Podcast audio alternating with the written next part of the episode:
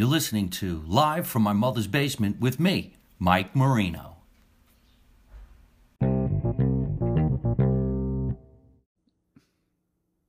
Did we go? Did we go? We did. Good evening, ladies and gentlemen, and welcome to another edition of Live from My Mother's Basement. I say that with a lot of strength tonight because I'm in the real basement. We're not on tour.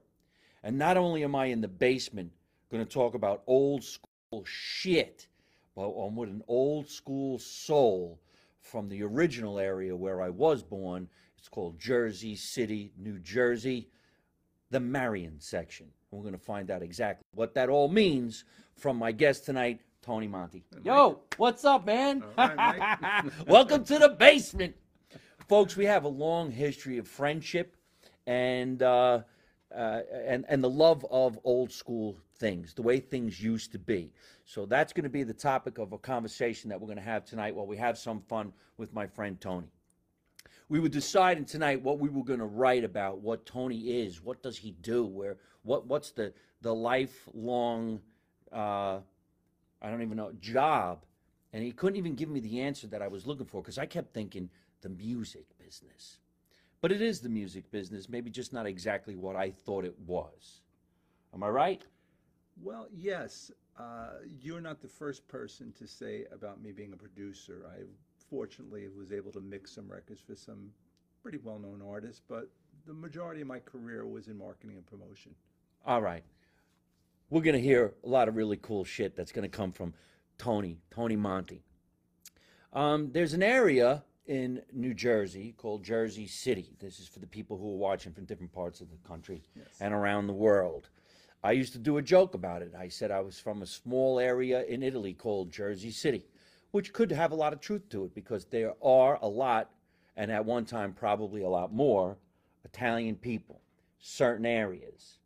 I can't really explain uh, the areas as well as Tony's going to, but why don't we go back in time? And I'm on Wallace Avenue. We just mentioned it before because there's a my father's bartending license is right behind me. He bartended at my grandfather. That's money. Oh, I forgot to say that. Thank you so much, whoever just did that. We're going to figure it out. You can pay us to do this little podcast tonight.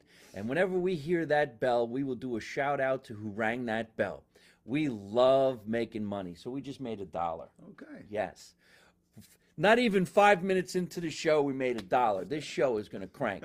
I would love to hear that bell again, ding a ling a ling. And then we're, we're going to take in some questions and answers in a little while, too. I, I, I see the excitement. So many people are writing in very quickly, which is cool. Good. Good. Jersey City Yes. had to be one of the coolest places to grow up. Everybody knew everybody. Uh, you could have a boatload of friends in one building. Uh, my grandmother's building had, I think, 12 units. I think everybody was related to each other, and we were all really good friends. If you had to go trick or treat and you didn't even have to leave the stoop, you just went uh, trick or treat, and people just threw candy at you. Right? Am I right? That's true. So, uh, where were you born exactly? Uh, in in Marion section. In the Marion Well, section? And actually in Elizabeth in the hospital, I probably was one of the few people from Marion that wasn't born in Margaret Hague. For whatever reason, yes. How'd that But happen? I don't know. Elizabeth is Never a asked. distance. Yeah, I don't know. But um, that's what it says on my birth certificate, so that's what it is. More money. Send that cash, you sons of bitches. Thank you. That sounded like a five a five dollar one. Five Okay. You Fi- know, you, you mentioned too about where you lived on Wallace Avenue. uh, In Jersey City, actually, was family. Marion section, as a whole, was family. Till this day, there's a bond between all of us who grew up and uh, and and lived in Marion. until we can we can go years without seeing each other, and the minute you connect eyes with one of the people that we grew up with, there's just that that bond. I, I went to see you, as you well know, a few weeks ago uh, in Newark, and another outstanding performance, I may say. Thank you. And uh, in the lobby, I see Louis Barone and Bernie Krenicki. And I hadn't seen them in years. And there were guys from the neighborhood. And you just pick up where you left off the last time you saw each other. And that's just how the neighborhood was. No one locked their doors. In fact, I've, I've had this conversation with some people. I don't ever remember seeing police officers patrol the neighborhood. Ever. I don't ever remember seeing that we were taught that if there was ever an issue, you go down to the bar and somebody will take care of whatever the issue might be. Yeah. And that's how we grew up. Maybe And my was the- grandfather's bar. Yeah, that was that was how people looked out for each other. And the funny thing is, you can have some friction or static with people in the neighborhood, which generally would be resolved. But if anyone from outside the neighborhood had friction with the person you didn't care for, you'd defend them. That's just how it was. Yeah, that's like you, you got picked on by a bully on the block and you didn't like him, but if somebody from around the corner picked on that guy, you stuck up for him. Isn't that weird how it worked that way? Now you just write him out on TikTok.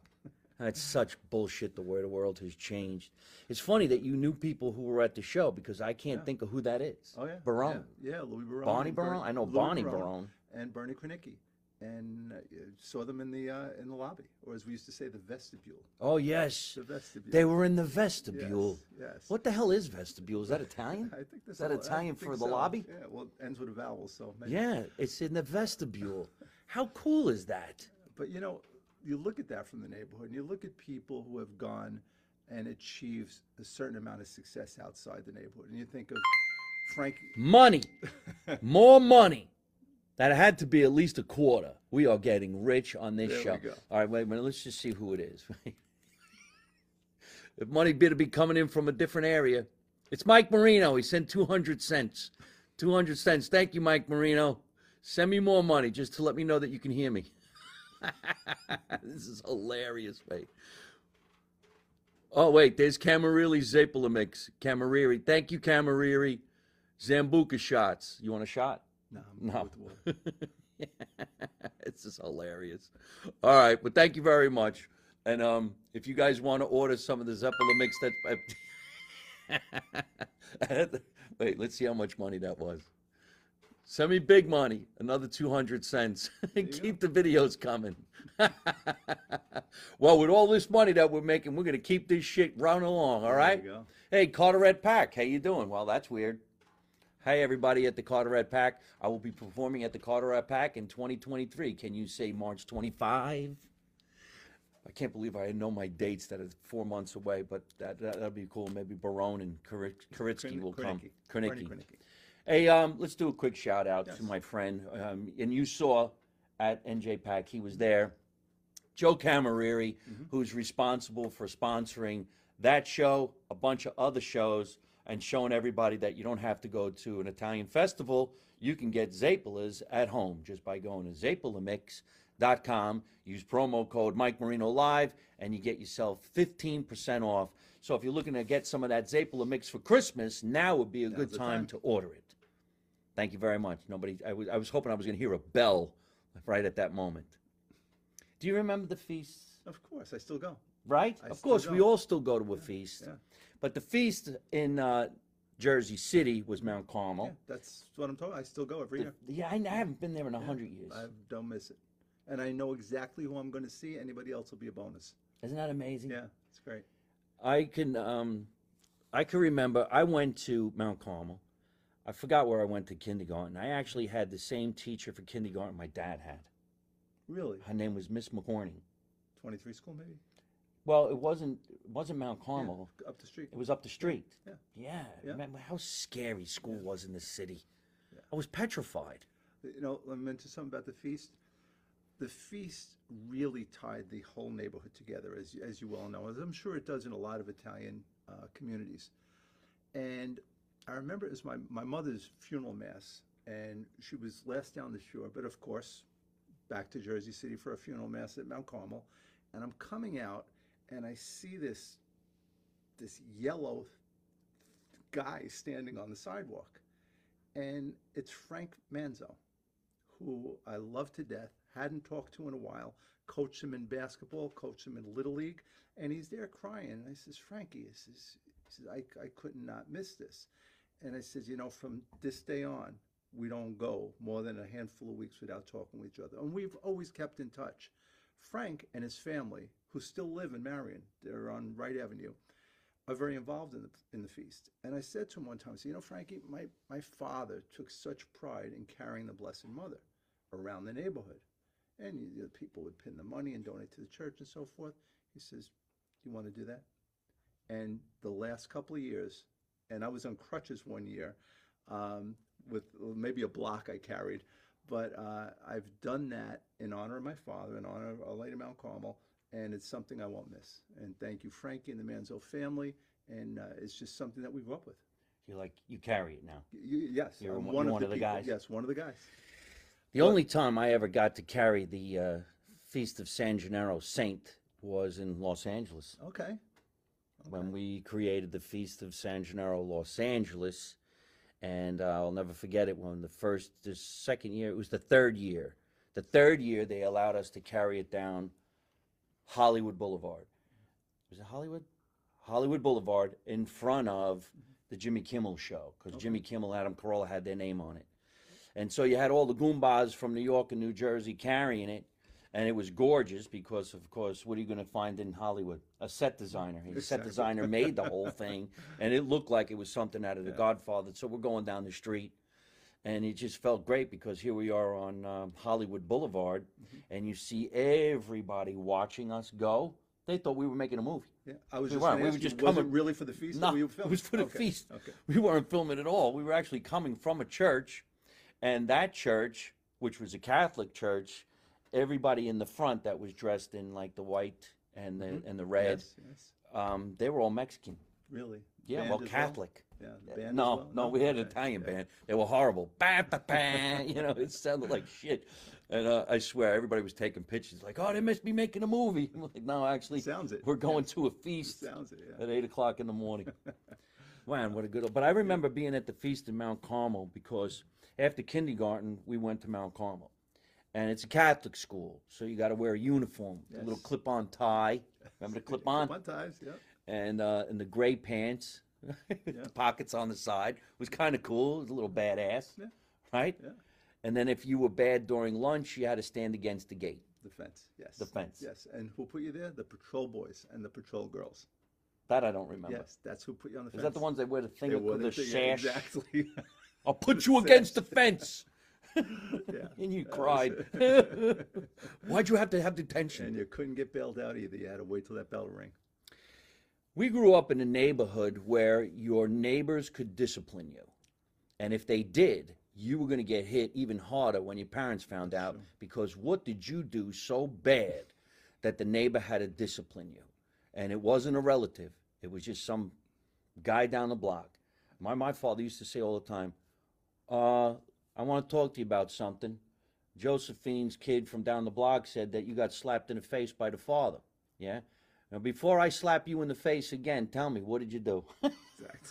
you know, it wasn't they went No, over there to no, kill the guy no. because he hit the kid. Yeah. You did something. You did something wrong for them to do it. You were protected by the whole neighborhood. Yeah, but it was it was that kind of neighborhood, and we stood behind each other, and it was a lot of pride. And I'm sure people outside of our neighborhood feel this as well. And some people actually went on. I shouldn't say actually, but some people went on to some um, incredible success. When you look at someone like Frankie Infante, who is an incredible and still is an incredible musician, and his love of music and playing with local bands like World War III.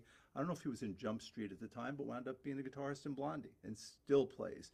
You know, look at look at Johnny Frieda, who is the pride of Marion. Stepped in that boxing ring, and whenever we can, we went to those those boxing matches, and you were there. And He's he's been sending out videos now of him s- back in the day. Was that great?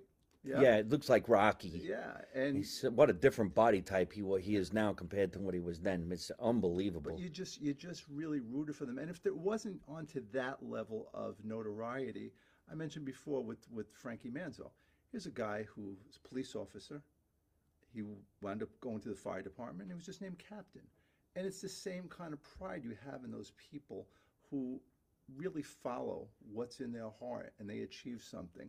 And if they don't do it that way, you had a lot of pride and support for the mothers and the grandmothers and the fathers and all that. It was that type of place. Wouldn't give it up for the world. Did you call it the stoop? This, of course. The of stoop. course. I didn't think there was anything else but a stoop. It was a stoop. The stoop is the steps in the front of your house that everybody sits on and meets and greets. Now you were in Wallace, right? It was Wallace. Wallace, where were you? Going back, Giles. Wallace, uh, Wallace, uh, Wright, uh, Wales, and Giles. You can go down those four streets, and you had to go slow if you were driving because there was kids all over every street. Yeah, Go I- down the street now, see how many kids you find playing in the street. None, right? None. I remember one time a car went down Wallace Avenue very quickly, and my father was outside sweeping. He took that broom and threw it right at the fucking car. Guy got out of the car and goes, "I'll give you two seconds to get back in your fucking car." And everybody came out of the house. I'm like, "Oh, that's it. Daddy's gonna kill this guy." Wait, that was your father? ah, good for you, man. Uh, I miss it, man. My grandmother owned that building, and how these immigrants from Italy ended up achieving those goals, I have no idea. And all their first languages was Italian. You know, my grandmother on my father's side owned the building, but my mother's side lived in the building. My mom married a guy before my father. She knew my father, but she didn't marry my father, obviously. At that time, she married some guy who died at 21 in a car accident. Ah. So my mother was a widow for a year. And my father, who lived in the building, was looking at my mother like, wow, I might as well give it a shot. yeah. And they ended up getting married. Wow, okay. Isn't that amazing? Thankfully. Yeah, well, Yes. yeah, because then there would be no me. And that's how I ended up getting blonde hair and blue eyes because my mother's side of the family, they do have dark hair and dark eyes, but my mother has green eyes and blonde hair. My father's blue eyes and blonde hair. So that's how me and my two brothers. Mm-hmm. You know, if I may say on your mother, I'm sure she was a great cook. I've never had her food, but I'm sure. But every year when you post that video of you and her filmed right in this basement, I watch it every year and enjoy it just as much. Yeah. Sad how that all came down. I was lucky enough to be playing the Borgata in Atlantic City, but we weren't just playing there, we were filming a special. So the camera crew stayed here, at least the director and the producer was staying here in my house. And I said to him, listen, let's get some behind the scenes footage of my mom and my dad. Let's do something funny. So I had my mother come downstairs and I says, uh, all right, we're going to react a scene in Goodfellas. And I said to the director, she's not going to do what you tell her. That's what I want. Don't don't push her to do it. Let her do what she wants. So every time we would do the scene, she would turn around and go, "Well, why would I say that?" She didn't That's let you that, down. and it was It was perfect, priceless. Yes. Because I remember when I go like this, I said, uh, "I says, Mom, uh, could I borrow this knife, which is from the scene?" You know, and, he- and she goes, "What are you gonna do with it?" which had nothing to do with the good fellas. And I says, "Oh, there's a loose screw upstairs." She goes, "I'm gonna tighten your brain." Uh, and that was at what we called the kids' table back in the day, Yeah. Mm-hmm. which is right over there. And did you grow up in the kids' table? I, st- we that's where you had to start. And I would tell people all the time, someday we're going to get to sit at the adults' table, but we have to wait for somebody to die. And you were a grown up when you got there. yes. Yeah. Could somebody die already? I want to sit at the table. Now you can take those words back for damn sure, right? Yeah, yeah. So growing up in Jersey City, obviously you started to make your way into what we call the city, mm-hmm. which would be Manhattan for people who don't understand what I'm talking about. Jersey City had uh, a subway or a path train that would take you into the city in no time. 25 cents. Yeah. And you paid your turnstile back in the day. So when you graduated high school, is that when you decided you wanted to be in the industry? I, you know, uh, I'm an only child, and I always looked at music as my brothers and sisters, and I used to sleep with a little transistor radio under my pillow and listen to the WMCA Good Guys and WABC radio. And I knew I always wanted to do something in the arts, and if it wound up being music, great. And uh, I went to Jersey Hudson Catholic High School, then Jersey City State College, but always knew I wanted to be connected to music.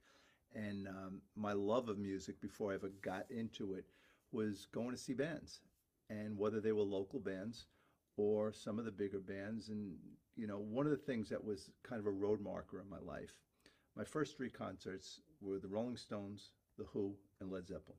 Where do you go after that? I was very fortunate. I don't know. Billy Joel, Springsteen, maybe. There- uh, where, where would you go today? um, and uh, and later on, the Who was always my favorite band. And and after Keith Moon died, they reformed with Kenny Jones, and this is I think 1979, and they did seven shows to to get back to playing in the United States. Two were in the Capitol Theater in Passaic, and there were five at the Garden. I went to all seven shows. After the two in the Capitol Theater, I got to know what the set list was. So the first show at the Garden, as we're going up to Journal Square, you get in that concourse before you get in the pass train. I wind up buying a bottle of champagne, I'll never forget this, for $2.95. Put it in a bag and snuck it into Madison Square Garden. But I also had this in mind and I wrote a note to Roger Daltrey how I thought it was great for them to get back after Kenny Jones died and how I was such a fan. And as they're coming off the stage, I'm leaning over in the uh, the load section, and I happen to get his attention, leaning down and holding the band and he, the the uh, the uh, bottle, and he sees it and walks over and goes like this, like drop it. And I first took the note out of my pocket, which was in an envelope. I dropped it down. He caught it. I dropped the bottle. He caught it, gave me a thumbs up, and went back. Now I'm a teen. I was in high school. Comes back out. He's got my note in his hand. Points up to me. They're on stage doing an encore. It's, I guess it's about 70, 78, 79. And the guy who he gave it to was his assistant. Name is Doug Clark. Waves me down. He asks me if that's me. And uh, he says, Roger thought this was a great gesture and wants you to be his guest after the show. And I'm a kid, really, a teenager in high school, and brings me backstage. And I walk in this room, and The Who, my music heroes, are all standing there or sitting around in different places. And it was a night that I never forgot. And by the fifth night of the garden, I had the pictures that I took developed. Now, in those days, there was no one hour film. You had to go to Fotomat or wherever you went to, the Silver Rods on Journal Square or 12 List, wherever- days. Yeah. But by the last night, I got the pictures back. So I go to the show early. I see this guy, Doug, milling around the stage, getting everything ready before the show. And I get his attention because the the garden wasn't filled at the time. And I, uh, he sees me, he comes over, and I says, Doug, I said, I don't know if you remember me. I says, but I took pictures uh, in the dressing room. I just want to give them to you as a thank you. He says, Well, you're not allowed to take pictures in the dressing room. I said, Well, nobody told me that. He goes, Meet me here after the show. He brings me backstage again. This is the last night. And um, Kenny Jones was looking at my pictures, and he hadn't seen many pictures of him with the band because he was new to the band. And he asked me if I could, if I would sell him some. Like, are you kidding me? I said, just take them. He said, no, I don't want to take your pictures. He introduced me to their manager here in the United States. I wound up touring the United States with The Who, going to England with them, going through Canada. I, w- I wound up going to Jersey City State College and had Roger Daltrey do an interview for a college radio station. And uh, that's when I knew. I said, I have to do something in music. And So that they took you me- on tour as a what? didn't take me on tour. They took. I was a guest, and anytime I wanted to go, their manager would set me up. When I went to England, they got me a place out there, and did about four shows in England. And it was. Uh, I have a book that I've taken of all offstage pictures of them that Roger used to call the family album.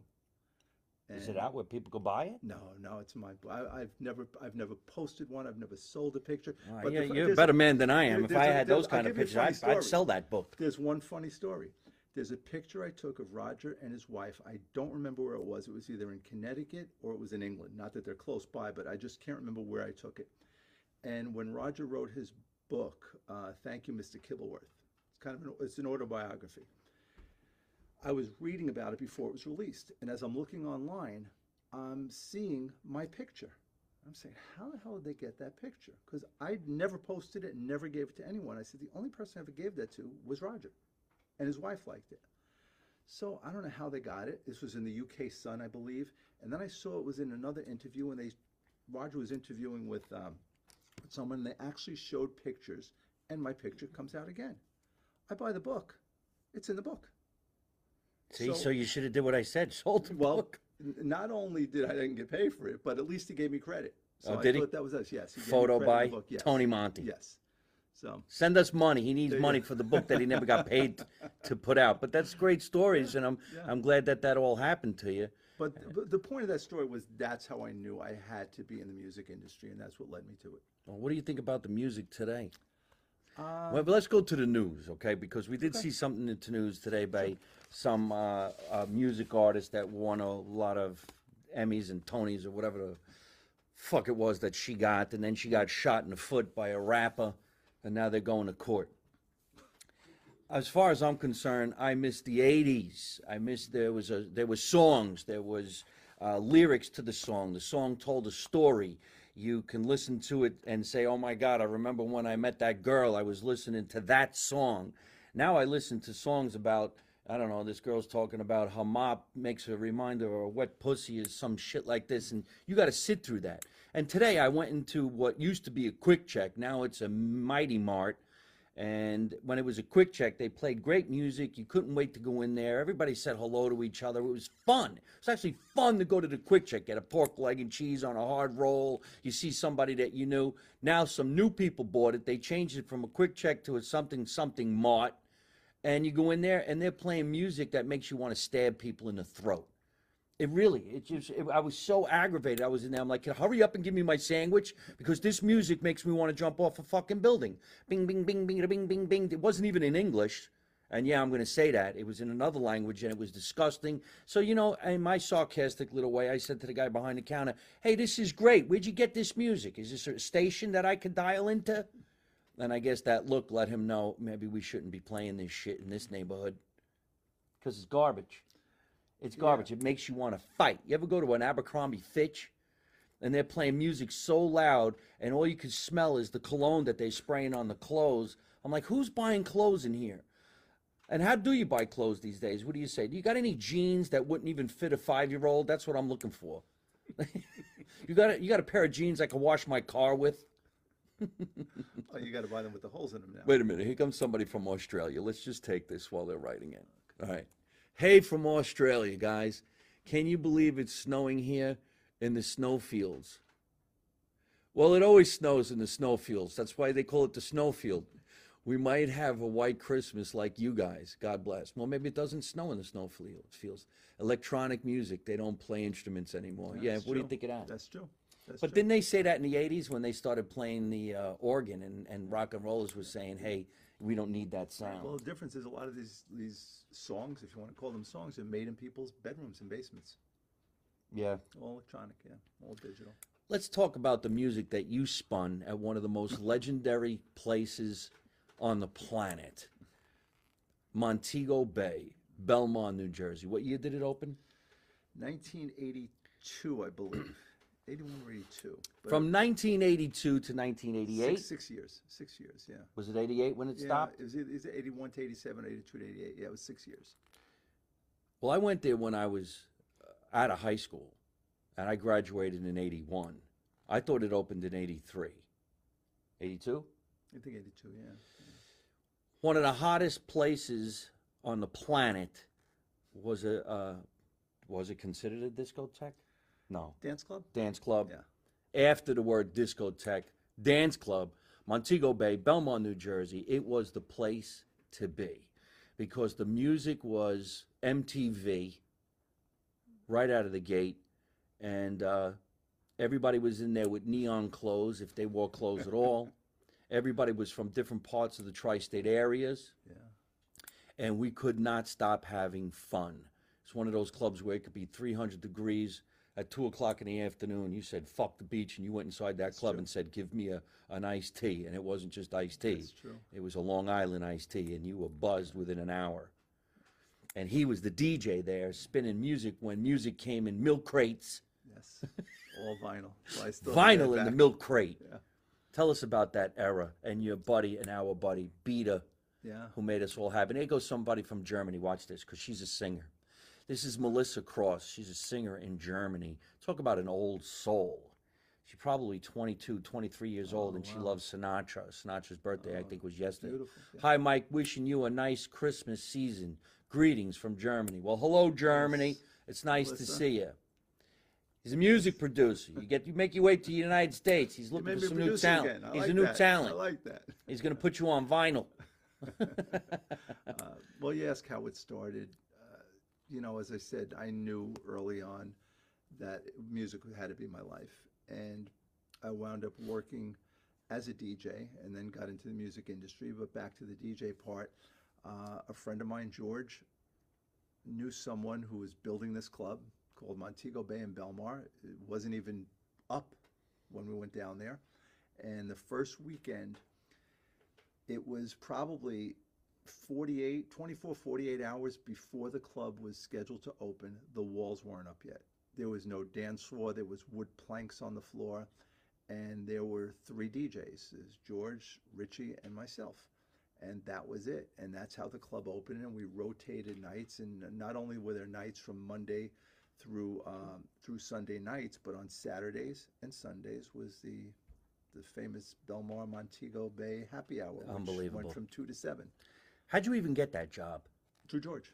George brought me down, and um, I wound up uh, playing there. And uh, we split, as I said, we split the shifts between three of us. I was the the the younger guy, so I didn't get as many shifts that first year, uh, but I was happy to be part of it. And uh, the next year, George left, and you mentioned Beta, Beta uh, Don Ward, great guy from the Bronx, and he uh, he he was a, a, a lifeguard in Belmar Yeah. and also an, an I met him when he was a lifeguard, when I think when I was six. basketball player as well. Yep. Folks, we're talking about the Studio 54 of the beach. Yeah. It was only open for three to four months.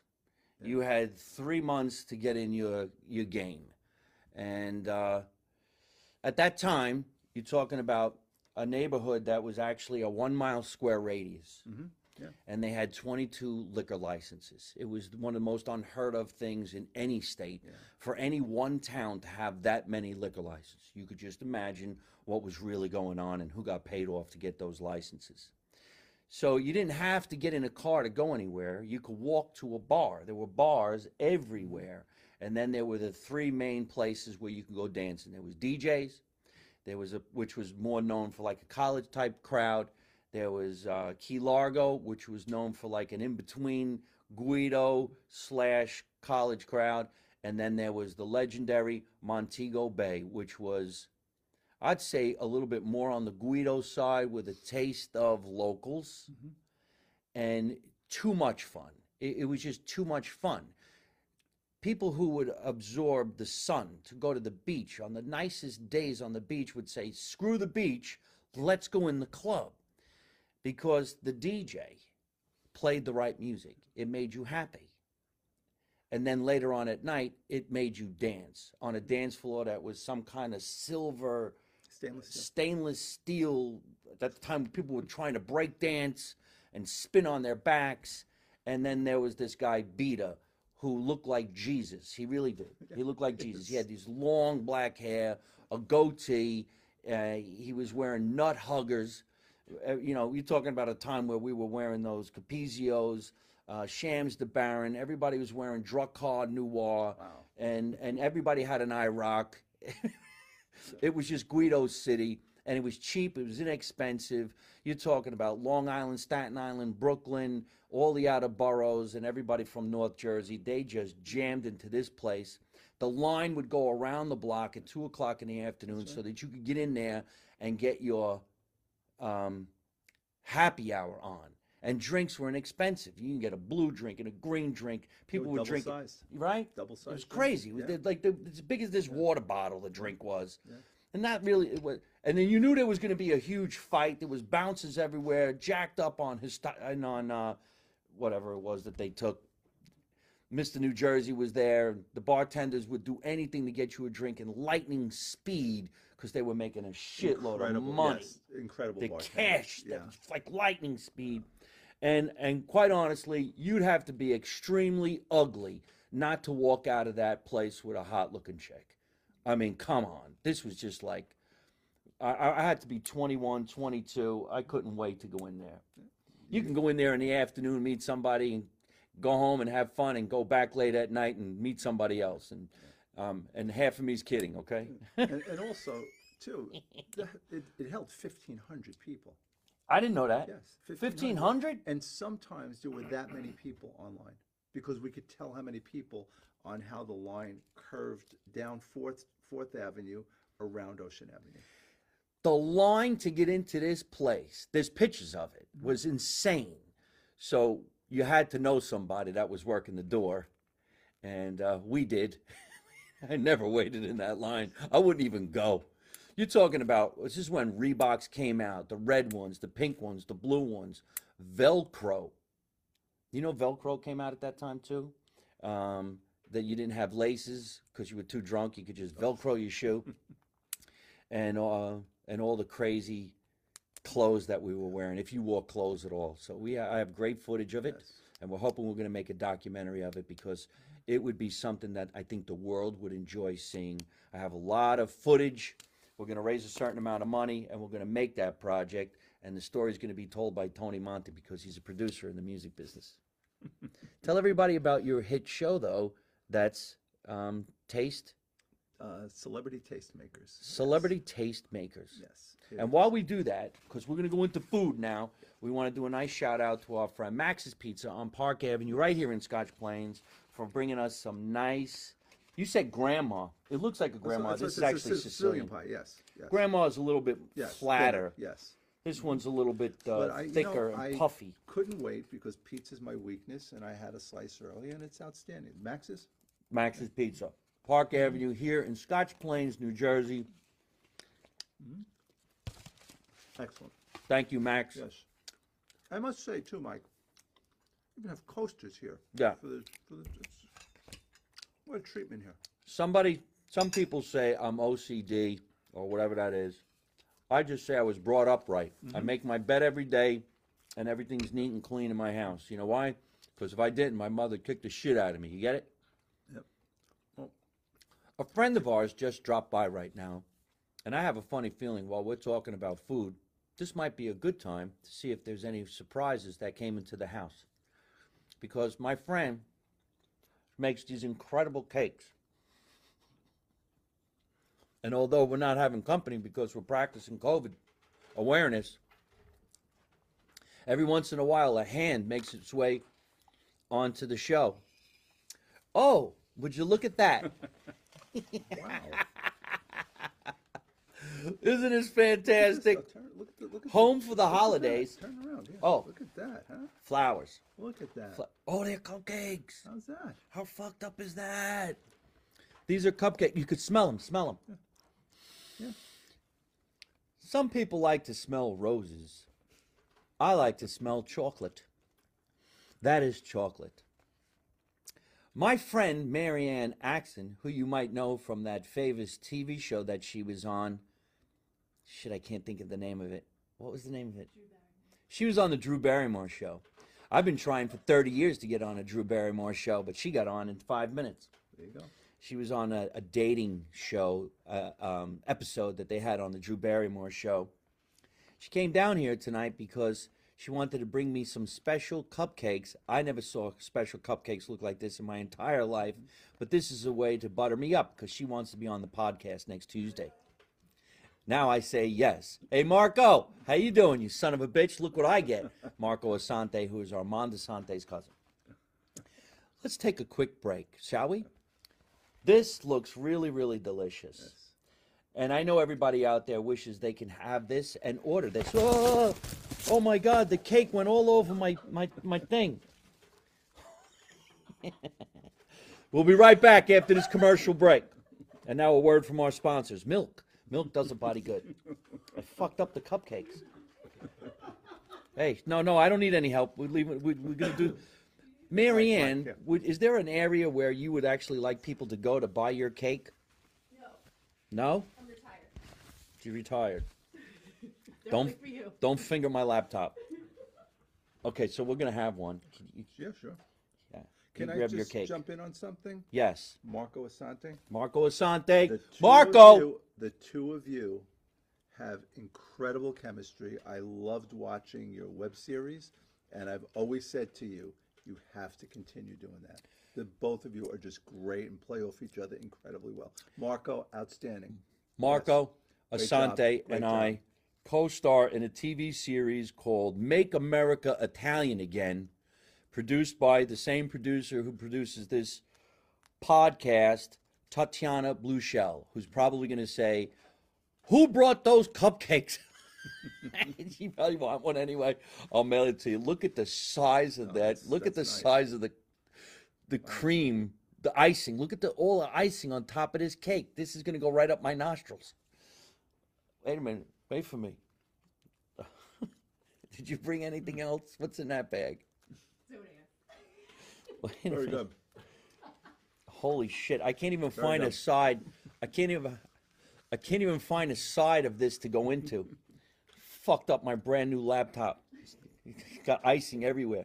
Hold on a minute. This is coming to you live, not on tape. Send us money. I'm going to need money now to pay for the broken laptop. Very good. Mm.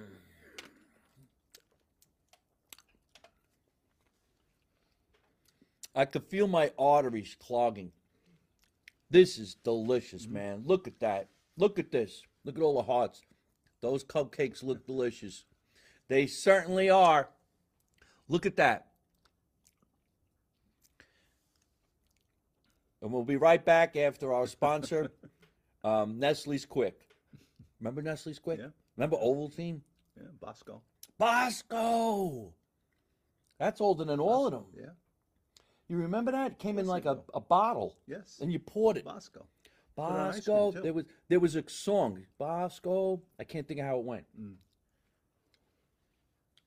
How how depressed were you when Montego Bay closed?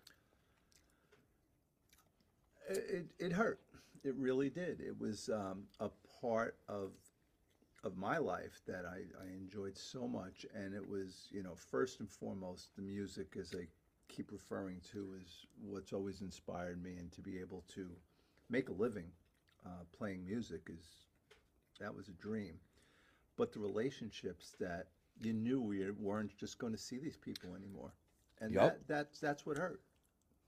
You know, in Belmar, Belmar, New Jersey, uh, instituted a 12 o'clock closing for any liquor establishment. So, being that outside of the Saturday and Sunday happy hours, which started at 2 in the afternoon, the club generally opened at 9 o'clock and opened till 9, from 9 till 2 a.m. So, those last two hours, especially when you guys were going out at 10 11 o'clock, Yup. You know, and they had a sister club, the Green Parrot, which was in Neptune, and that was a three o'clock closing. So once Montego closed at two o'clock, you'd see this caravan driving to Neptune to get to the Parrot for that last hour. So yeah, no, it, it hurt, but it was. Uh, it was What just a great exactly happened? Why did they do that? Because of the uh, what? Wait, the, the, because Why closing? was the twelve o'clock law implemented? I believe that the town regretted the fact of all those liquor licenses that you've mentioned earlier. Yes. And the town got overrun with kids, and the people who lived there year round didn't like it anymore. And it was only three months, as you said as well. This is a town where they would rent out houses so that they could actually keep the house and make money. So they rented out the beach houses. That's why we called it down the shore. You went from North Jersey down south, down the mm-hmm. shore. There was a time where it was for families, and then they turned into a time where it was for spring break. And that spring break lasted for three months. Mm-hmm. But it was so much damn fun. Everybody was down there. So if you had, let's say, a two bedroom, two bathroom house and you rented it out to four people, you would find when the summer was over, there was 30 people in that house and they trashed the living shit out of it and you were screwed. So the town stepped in and said, okay, we're going to stop this and we're going to kill your fun. Mm-hmm. And to do that, we'll make all the clubs in the area close at midnight. This actually started to hurt so badly that the powerhouse clubs had to close completely. Then the local clubs, like DJs, ended up getting their stuff back and said, okay, well, you can open until 2 o'clock now because we're not doing this rat race. Yeah. Guys like me and my brother actually owned our home. So we were caught between a rock and a hard place. I was 22 years old. I owned an 11 bedroom house with my brother in an area where it was kind of uh, nicer than the area that was getting trashed. And we kind of looked at ourselves like if the people don't come here and we can't rent out the house we can't afford this house. Yeah. we're going to lose it. That's when we decided we will be the new montego bay and we'll make everybody come here. So we rented our house out every summer to 18 people and we began the shore house and if you remember back in the day everybody was nicknaming their house Club 900. Club 900. They were 900 Ocean Avenue. We were the Shore House, S U R E. You were sure to have a good time. There was the farmhouse. There was the uh, the, the Nutley the Nutley- Loft. the Nutley Loft, yeah. Everybody was naming their house basically like a frat. Exactly. exactly. Where'd you stay? I lived in Belmar, right on the ocean. Oh, you did? Yeah, right over the bridge. Um, uh, actually, one of the years there, I lived with um, a guy, who's still a very dear friend, Kenny Lenoci. And Kenny is an exceptional bartender, as were many of them at at Montego. You know, Mike Duffy and God rest his soul, Ray Ray, and just so many of them. And Kenny, his aunt had a house, and in the back, what do they have? A bungalow. A bungalow. So we stayed in the bungalow, and then I wound up. Uh, he connected me with one of his aunts, and I wound up getting an apartment there all year round. So Is bungalow a Jersey thing? No, no, don't they said that in know. California. Yeah, The actors would stay in bungalows. bungalows. Yeah, We got to make that project happen because I know a lot of people out there would have a lot of fun watching an old school beach movie that took place in the 80s for real. It really existed. And before we get any older, we're going to have to do that because we're all starting to lose family members and friends from back in the day that we that not only did they nickname their house, but they had nicknames. You grow up in Jersey City, you had uh, Johnny Frieda. We I think we called him Tough Toe. We were afraid of him. He lived up the block from us, and he was a, a scary dude. He was like a a a butch. What a Yeah, now Yeah. you know he's in the series, Yeah, Make America yeah, Italian again. He's not even an actor. He just looked the role. I'm like, listen, pick up a baseball bat. Yep, you're in. You're in. Yeah, you, you got it. And I love the uh, that type of a, a character. Yes, and Johnny DJs as well. Yes, he does. Yeah, yeah. Oh man. Um, but you, you had asked me about the, the show, and you Yes, know, why we got sidetracked by eating these cupcakes. Yes, which were again very good. Uh, but the reason why it, I just thought of it again because it, it goes back to music. I was at Capitol Records at the time, and um, I always learned in corporate, you become close with two departments, IT and finance. IT because if something goes down, you need somebody there to help you, and finance, you need to get all your vendors paid. And um, I met someone at Capitol Records who uh, worked in the IT department, um, and you know her, Melinda. And we, we, well, actually, I came up with this concept of having long form video conversations with musicians, kind of like inside the Actors Studio, the old James Lipton show that was on Bravo.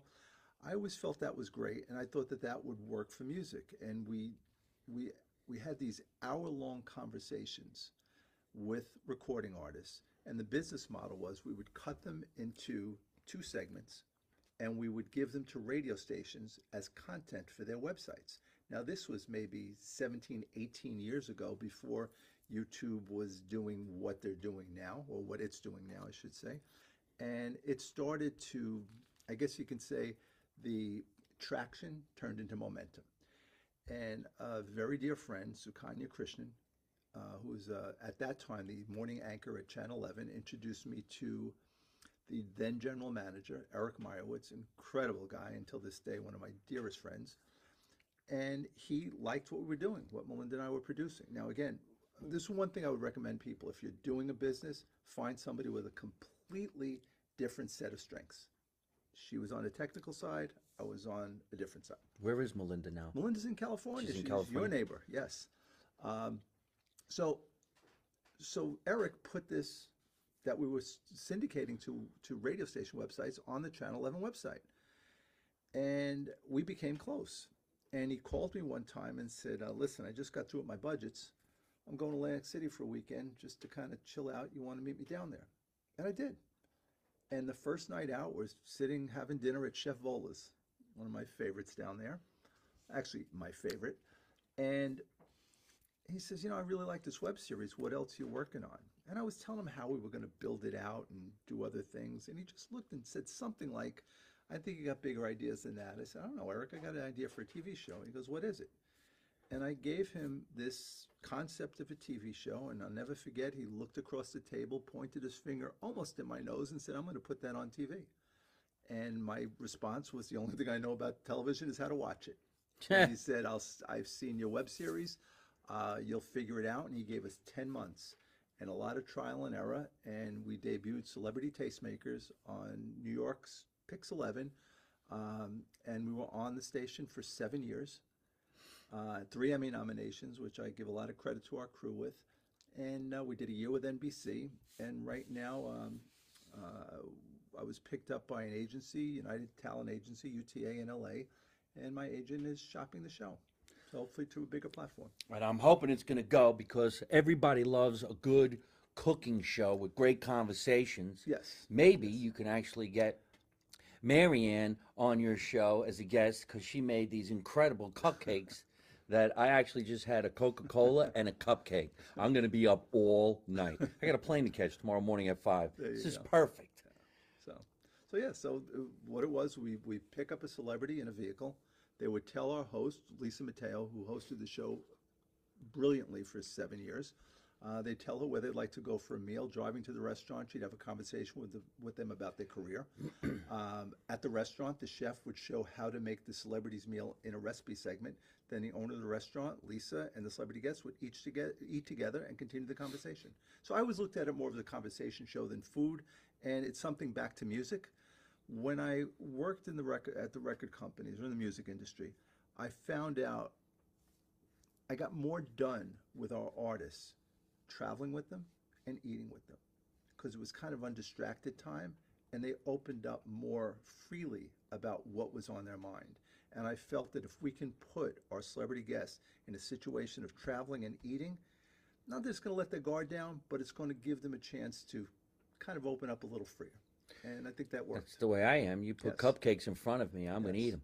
And I got weird questions too. I don't think I'm supposed to be eating these little red things that are on this flour one of thing. those? Am, am I? No, shit. I'm eating the wrong part of the, the fucking cupcake. Holy shit. I'm going to turn into an ornament. Tell everybody where they can watch Celebrity Tastemakers Well, now. Right now, excuse me. See what happens when you Got eat me. and you talk? Yes, and I should learn from o- over 100 episodes. Yeah.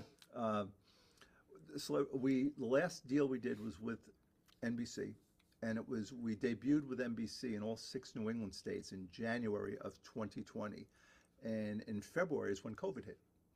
So we couldn't film anymore after that, and uh, they aired they aired old episodes, reruns uh, over the course of that year, and in that time was when I connected with Andrew at UTA, and uh, we took the show down and to not kind of dilute it since we weren't I weren't hate filming that. I, but what, what about people who want to watch the reruns? Well, you know, as he's shopping it, Mike, and you know this better than anyone because you understand the value of content.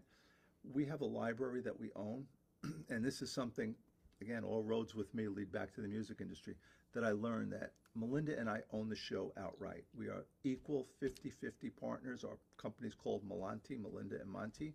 And by the way, things that I do now, my company's called Marion Section. I Marion section. That's cool. own that name, yes.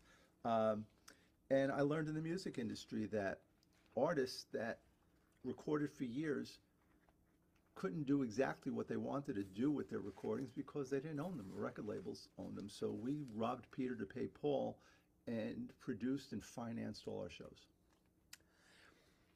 That's fantastic because, uh, as you know, uh, a couple Saturday nights ago while I was performing at NJPAC, someone was filming the show.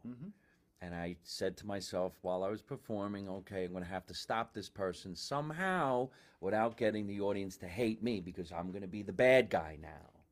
So I said, hey, you know, I, why don't you just hang out with us and we'll all stay here together and put your phone down. It's not that big of a deal. Come on, you don't need to keep on filming. And she said, I'm not filming, I'm live streaming. I thought I was going to have a fucking heart attack.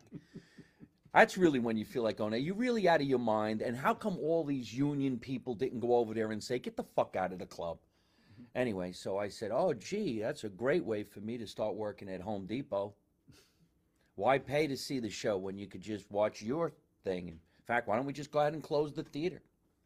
It's, people don't videotape other entertainers unless you're way in the back and there's 15,000 people and you're videotaping Bruce Springsteen. That's okay. Don't videotape an up close performer. I mean, that's what happened. I forgot what year, but Napster is the one that mm-hmm. first started destroying the residual check. And now everybody does it. So, But you know, I will say one thing too from that show. We went down to Atlantic City this past weekend to see Back to Music, a band, Greta Van Fleet, who I like very, very much. I've seen them about six times, and I've watched them grow from playing at the Bowery Bar to now selling out venues like Atlantic City. But we wound up eating in a restaurant, and our waiter's name was Giovanni.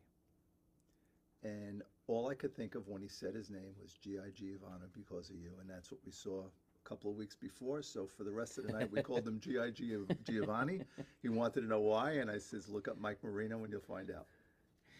I'm performing this uh, Thursday night in uh, Canada, and the guy performing with me, his name is Giuseppe. They call him Giuseppe, the MC. So I said on a talk show, I'm saying I'm playing with Giuseppe, the MC, and he called me up. He goes, Mike, listen, it's not Giuseppe, it's Giuseppe. Giuseppe. Giuseppe. and I go, I mean, come on. He goes, you're so fucking American. All right, listen. A nice shout out. I'm, I hope I don't drop this again. Isn't this beautiful? This is one of the nice displays of cupcake I've ever seen in my entire life. I don't know what I'm going to do with all these flowers when I'm done eating these cupcakes in the next half hour. but my friend Marianne Axon, we're going to have you on the show and we're going to talk about all the cupcakes that you've brought down to the basement because she always comes with great cupcakes. She came down to the basement once with these cupcakes, and you take this little bottle, looks like a, uh, a beaker bottle, like from a science fiction movie, and you take it up and you pour it on your cupcake, and then you eat your cupcake, Nice. and it's it gets you drunk. Yeah. It's moonshine. Yeah. It was moonshine, moonshine cupcake with a gummy bear. You get stoned while you eat the cake, and then when you get stoned, when you eat the cake, what do you do? You eat the rest of the cakes because you're stoned. That's my type of cake. Hey, listen, we got to get going, but let's do some shout outs. I mean, let's take in some questions before we go. Were you trying to read? Yeah. Without glasses, that's not going to happen. All right, let's get some questions for Tony Monte right here, right now. Here's Susie Yango from Catch a Rising Star, and she's saying her sister Laura Yango used to hang around with Little Tony. They called you Little Yes, Tony. Was Everybody in. Jersey City had a, had a name. this is our friend Teresa. She sent us 200 cents. Teresa did another 200 cents. Thank you. Joe Camarera didn't send any money. And Mike Marino sent another 200 cents. 99 cents from Don, uh, Kevin Donaldson. Ladies and gentlemen, I'm on a talk show that's going to be airing, I think, he's going to tell me anyhow. Right now? It's airing right now. I'm on another podcast, the Kevin Donaldson podcast. It's called The Suffering. And you can watch it at where? YouTube. It's on YouTube forward slash at the suffering. Podcast. At the Suffering Podcast. Thank you for the great entertainment. Yo, Mike, how you doing? Hey, everybody, how you doing? We were asking for questions. Those are statements, but thank you. Um, right now, you could watch me on another podcast. Kevin Donaldson uh, was a police officer at one time. He has a great podcast. It's called The Suffering. And it's called The Suffering because a lot of people are going through a lot of different things. So if you watch this program, you might find yourself a little help. I actually got pulled over by a police officer last night. I was on my way home from doing another podcast with my friend Leah Guy. And uh, I pulled out and I'm going down the road, and a cop car put the lights on and pulled me over. And I pulled him over immediately because I know what it's like to be um, in this particular situation. So I pulled over as fast as I possibly could. Put my hands on the wheel. Are you paying attention, ladies and gentlemen? For all you assholes out here who say you're not supposed to give your license to a cop when he asks for it, pay attention. You wrote in a contract that it's what you wanted. You signed the contract, says you give me that license, I'll do what the police officer says. So I put my hands like this. He comes over and he shines the light into the car. I'd never really been pulled over with the cop coming over to the passenger side, but because of the freeway that we were on or the highway, it made sense. He was making it safe for himself, and he was a Jersey State trooper. And you know what he said to me? He goes, I pulled you over because you were crisscrossing the line. I wanted to make sure you were okay. Can I see your credentials? Huh? And I handed him my license and my insurance and my registration just that fast. Then he says to me, Can I ask you where you're coming from and where are you going? And I said, Yes. I'm a celebrity comedian and I just finished a funny podcast and I'm getting ready to go and do another one. And this weekend I'm doing a big fundraiser for the Jersey State Troopers. I'm only kidding. I didn't say none of that. I wanted just to see what the cop would do. He went back to his car. Within five minutes, he came back over and he handed me everything. He goes, "Be careful," hmm. and I drove away. There you go. Now, do you know why the cops pulled me over? He thought maybe I had been drunk. Maybe he thought I was falling asleep behind the wheel. He actually was pulling me over for the reasons of maybe something was wrong with me. What if I was having a heart attack? That type of a thing. And he was a gentleman. I have at least 20 PBA cards in my car. I have uh, a badge in my car that says LAPD Reserve. You name it, it's in my car. And if I wanted to, I could have said, hey, can I get a little political courtesy? But I didn't have to. Just do what you're supposed to do, and you're on your way. Yep. Oh, we feel the I did way. say, hey, you're cute. No. I, you mind if I ask you a question? yes, take, take it away. I have watched you perform for many years now. I still laugh my ass off. I love going to see you. I wish I could see you even more. And we all have influences, and you asked me about, you know, my music and things like that. What's your Mount Rushmore of comedy? Uh, what four do you feel? Rodney Dangerfield, Okay. Andrew Dice Clay. Okay. Mm. Um, what was the Italian guy in New York back in the day? He was my mother's favorite Cooper? comedian. Pat Cooper. Cooper. Pat Cooper. And I'm going to say Dom Irrera. Oh, okay. These Very were good. unbelievable comedians. If I had to put one more in there, rest in peace, uh, Richard Jeni. These are comedians that uh, are just sensational, folks. Unbelievable. Richard Jeni had 12 uh, HBO specials, and then he just was unhappy with his life and he committed suicide. He was 50 years old. I never, I'll never forget it. I was with him at the Laugh Factory. Two weeks later, somebody called me up and said, "Rich uh, shot himself in the head," and I was like, "Wow." Sometimes I, you know, we'll all wonder why certain entertainers or anybody does massive amounts of drugs or why people do something to, to off themselves. Um, sometimes I think it's what people say to you.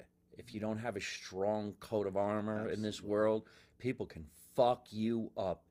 Ladies and gentlemen, if you see someone who's entertaining, just say, that was great. Don't say anything else. I did a show about a month ago in, in Los Angeles, and one of the opening acts bombed so badly. It was brutal. I don't know why he chose this particular joke, but he's new. So somebody went over to him and said, You'll never play this club again. Another person said, You better rethink your life. How do you know this guy's not going to go outside and blow his brains out? Why not just say, um, See you again? Yeah. It's none of your business. and you know, Mike, it goes further, and it, I always look at it as how people are brought up. It goes to a server in a restaurant, a bus boy, somebody that checks you out in the store. It really doesn't hurt to acknowledge when they do something good because they damn sure hear it when they don't. Yes. You know, I, I have one more for you. Okay, no, I'm just curious because I've never, never asked you some of these things. Take your family away. If you could perform in front of one person, living or dead, who would who would it be?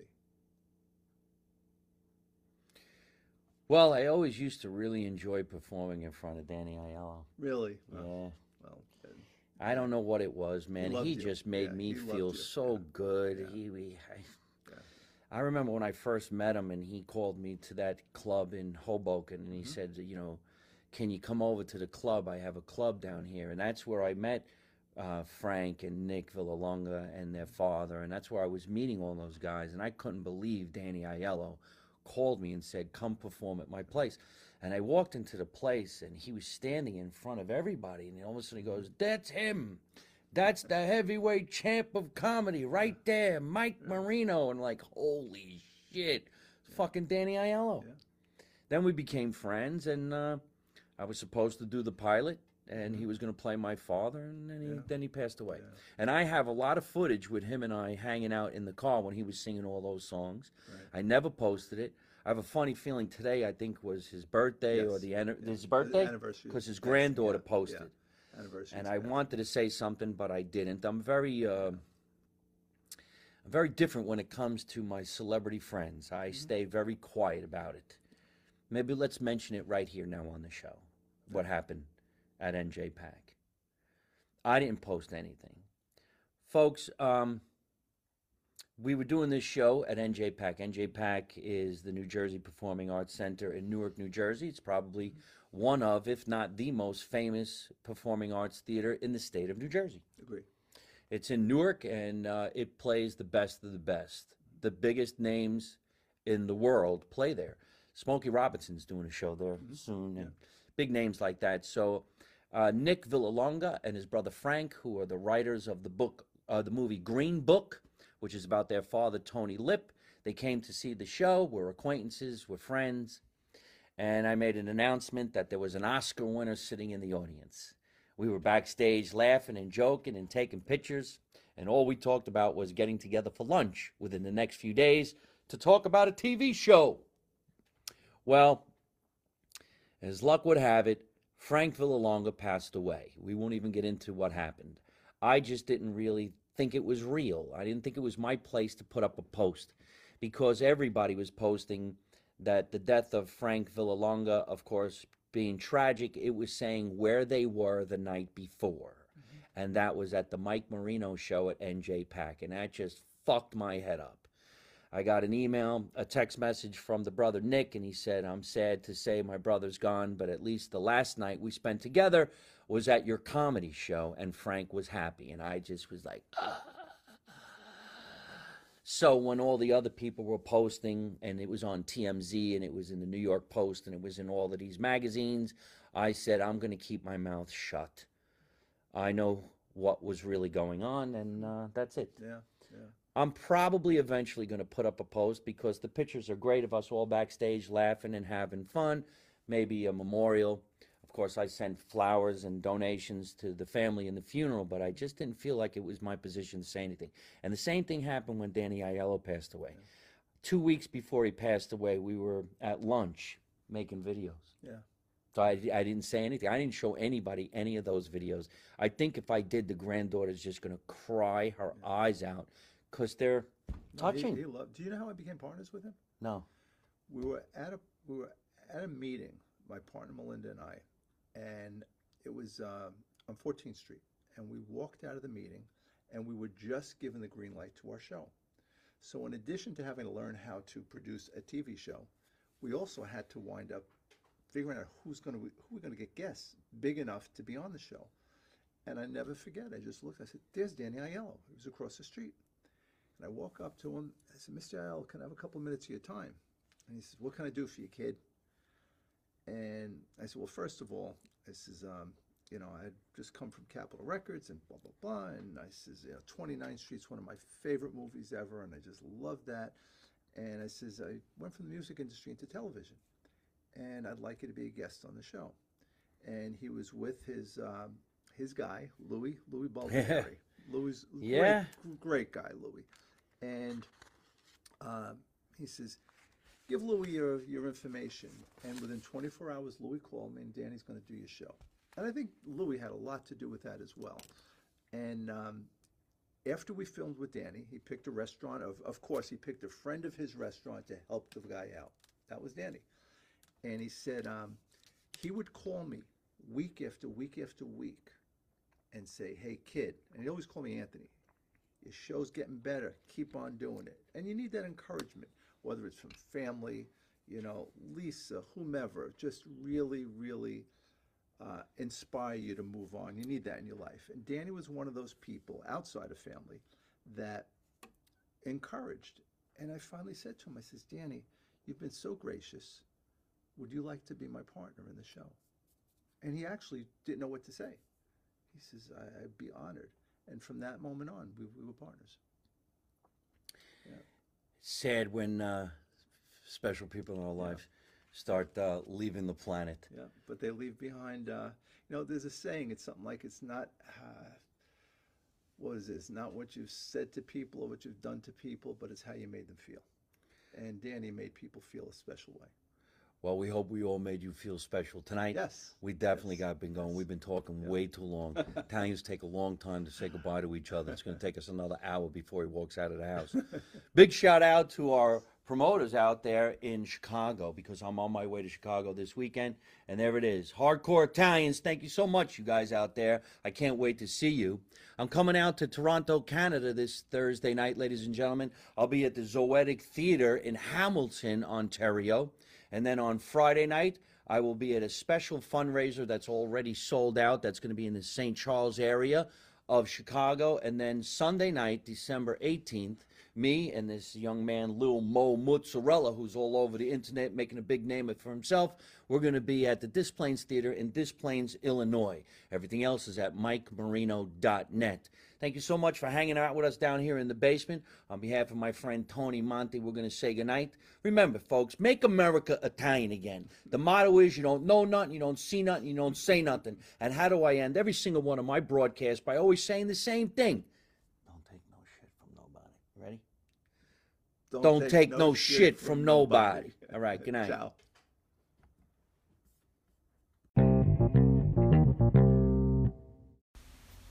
Thanks for listening to Live from My Mother's Basement with me, Mike Marino. Make sure you log on to all my social media at Mike Marino Live on YouTube, Instagram, Facebook, and Twitter.